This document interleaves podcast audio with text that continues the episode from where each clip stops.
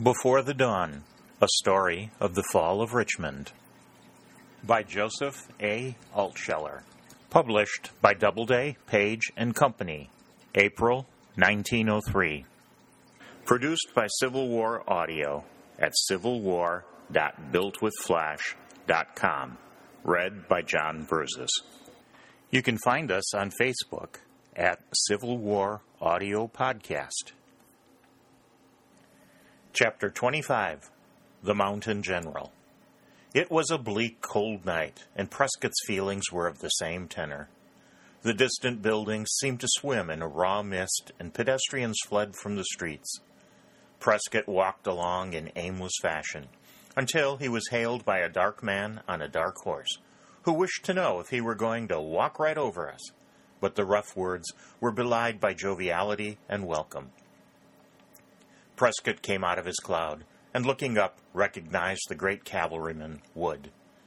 His huge beard seemed bigger than ever, but his keen eyes shone in the black tangle as if they were looking through the holes in a mask.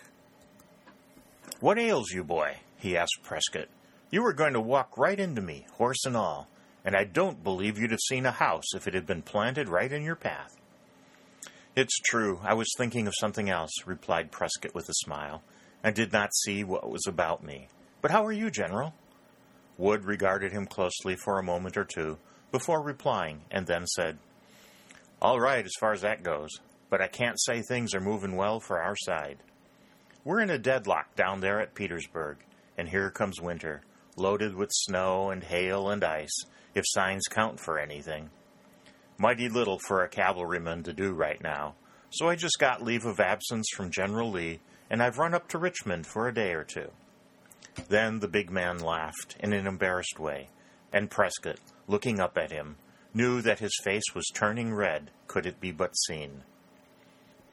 A man may employ his time well in Richmond, General, said Prescott, feeling a sudden and not unsympathetic desire to draw him out. The general merely nodded in reply, and Prescott looked at him again and more closely. The youth of General Wood and himself had been so different that he had never before recognized what there was in this illiterate man to attract a cultivated woman. The crude mountaineer had seemed to him hitherto to be a soldier and nothing else, and soldiership alone, in Prescott's opinion, was very far from making up the full complement of a man. The general, sitting there on his horse in the darkness, was so strong, so masterful, so deeply touched with what appeared to be the romantic spirit, that Prescott could readily understand his attraction for a woman of a position originally different in life. His feeling of sympathy grew stronger. Here, at least, was a man direct and honest, not evasive and doubtful. General, he said with abrupt frankness, you have come to Richmond to see Miss Harley, and I want to tell you that I wish you the utmost success. He held out his hand, and the great mountaineer enclosed it in an iron grasp. Then Wood dismounted, threw his bridle over his arm, and said, Suppose we go along together for a while. They walked a minute or two in silence, the general running his fingers nervously through his thick black beard. See here, Prescott, he said at last. You've spoken plain to me, and I'll do the same to you. You wished me success with Miss Harley. Why, I thought once that you stood in the way of me or any other man. Not so, General.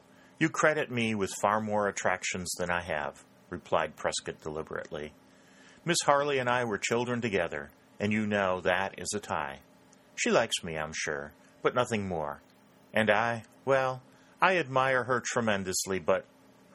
He hesitated and then stopped. The mountaineer gave him a keen glance and laughed softly. There's somebody else, he said. Prescott was silent, but the mountaineer was satisfied. See here, Prescott, he exclaimed with great heartiness. Let's wish each other success. Their hands closed again in a firm grasp. There's that man Sefton, resumed the mountaineer, but I'm not so much afraid of him as I was of you. He's cunning and powerful, but I don't think he's the kind of man women like. He kinda gets their teeth on edge. They're afraid of him without admiring his strength. There's two kinds of strong men the kind that women are afraid of and like, and the kind that they're afraid of and don't like. and I think Sefton falls into the last class. Prescott's liking for his companion increased, and mingled with it was a growing admiration, wholly aside from his respect for him as a soldier. He was showing observation or intuition of a high order. The general's heart was full. He had all of the mountaineer's reserve and taciturnity.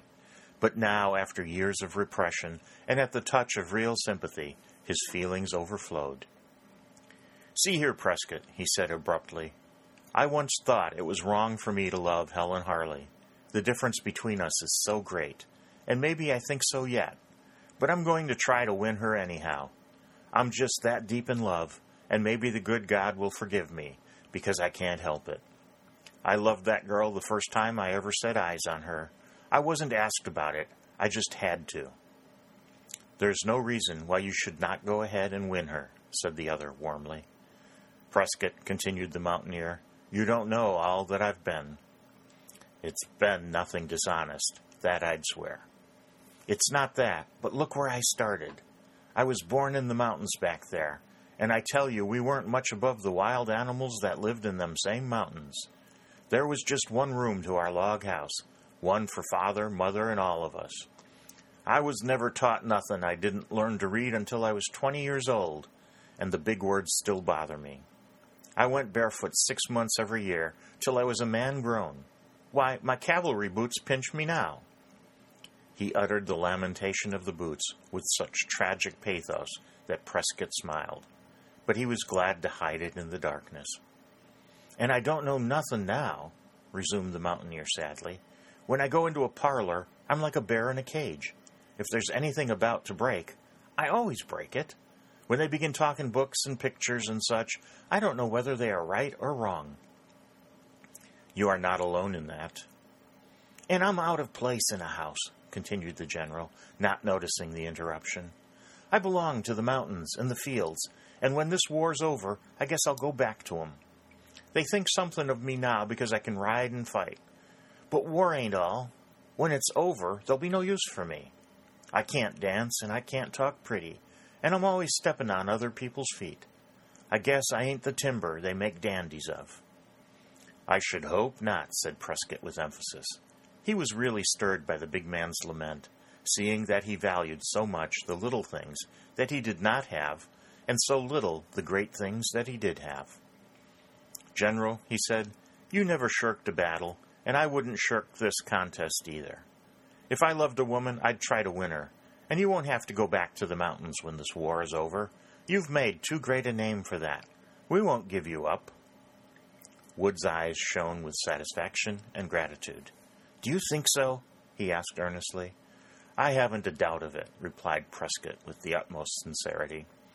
If fortune was unkind to you in the beginning, nature was not so. You may not know it, but I think that women consider you rather good to look at. Thus they talked, and in his effort to console another, Robert forgot some of his own pain. The simple, but on the whole, massive character of Wood appealed to him and the thought came with peculiar force that what was lacking in Helen Harley's nature, the tougher fiber of the mountaineer would supply. It was late when they separated, and much later before Prescott was able to sleep. The shadow of the secretary was before him, and it was a menacing shadow. It seemed that this man was to supplant him at every turn, to appear in every cause his successful rival nor was he satisfied with himself. A small but audible voice told him he had behaved badly, but stubborn pride stopped his ear. What right did he have to accuse her? In a worldly sense, at least, she might fare well if she chose the secretary.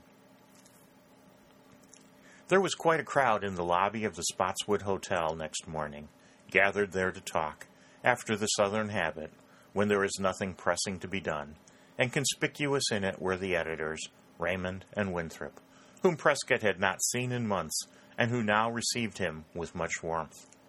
How's the Patriot? asked Prescott of Raymond. The Patriot is resting just now, replied Raymond quietly. How is that? No news? Oh, there's plenty of news, but there's no paper. I did have a little, but Winthrop was short on a supply for an edition of his own sheet, and he begged so hard that I let him have mine. That's what I call true professional courtesy. The paper was so bad that it crumbled all to pieces a day after printing, said Winthrop. So much the better, replied Raymond. In fact, a day is much too long a life for such a sheet as Winthrop prints.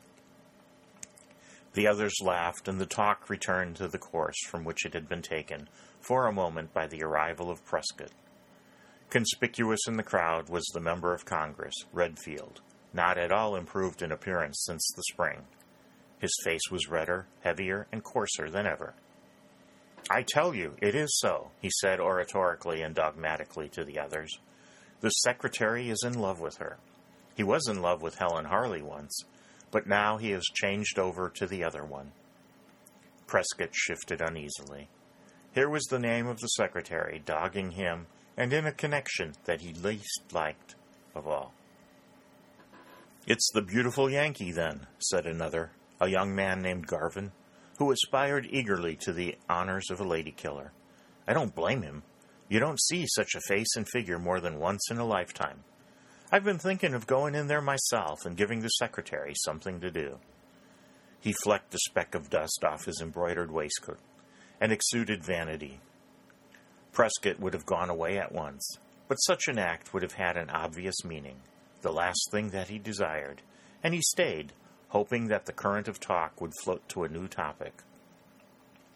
Winthrop and Raymond glanced at him, knowing the facts of the wilderness and of the retreat that followed, but they said nothing. I think that the secretary, or anybody else, should go slow with this Yankee girl, said Redfield. Who is she, and what is she? Where did she come from? She drifted in with the army after the battles in the wilderness, and that's all we know. It's enough, said Garvin, because it makes a delightful mystery, which but adds to the beautiful Yankee's attractions. The secretary is far gone there. I happen to know that he is to take her to the president's reception tomorrow night. Prescott started. He was glad now that he had not humbled himself. At any rate, said Redfield, Mr. Sefton can't mean to marry her. An unknown like that? It must be something else. Prescott felt hot pincers grab him about the heart, and a passion that he could not control flamed to his brain. He strode forward and put his hand heavily on the member's shoulder. Are you speaking of Miss Catherwood? he demanded. I am, replied Redfield, throwing off the heavy hand. But what business is that of yours? Simply this. She is too good and too noble a woman to be spoken of slightingly by you. Such remarks as you have just made, you repeat at your own risk. Redfield made an angry reply, and there were all the elements of a fierce encounter. But Raymond interfered. Redfield, he said, you are wrong, and moreover, you owe all of us an apology for speaking in such a way of a lady in our presence. I fully endorse all that Captain Prescott says of Miss Catherwood. I happen to have seen instances of her glorious unselfishness and sacrifice, and I know that she is one of God's most nearly perfect women. And so do I, said Winthrop. And I, and I, said the others. Redfield saw that the crowd was unanimously against him and frowned. Oh well. I suppose I spoke hastily and carelessly, he said. I apologize. Raymond changed the talk at once. When do you think Grant will advance against us? he asked. Advance? replied Winthrop hotly. Advance? Why, he can't advance. But he came through the wilderness. If he did, he lost a hundred thousand men, more than Lee had altogether, and now he's checkmated. He'll never see Richmond unless he comes to Libby, said Redfield coarsely. I'm not so sure, said Raymond gravely. Whatever we say to the people, and however we try to hold up their courage, we ought not to conceal the facts from ourselves. The ports of the Confederacy are sealed up by the Yankee cruisers. We have been shattered down south, and here we are blockaded in Richmond and Petersburg. It takes a cartload of our own money to buy a paper collar, and then it's a poor collar. When I bring out the next issue of my newspaper, and I don't know when that will be, I shall say that the prospects of the Confederacy were never brighter. But I warn you right now, gentlemen, that I shall not believe a single one of my own words. Thus they talked, but Prescott did not follow them. His mind dwelling on Lucia and the secretary. He was affected most unpleasantly by what he had heard, and sorry now that he had come to the hotel. When he could conveniently do so, he excused himself and went home. He was gloomier than ever at supper, and his mother uttered a mild jest or two on his state of mind. You must have failed to find any friends in the city, she said. I found too many, he replied. I went to the Spotswood Hotel, mother, and I listened there to some tiresome talk about whipping the Yankees out of their boots in the next five minutes. Aren't you going to do it? Prescott laughed. Mother, he said, I wouldn't have your divided heart for anything. It must cause you a terrible lot of worry. I do very well, she said with her quiet smile, and I cherish no illusions.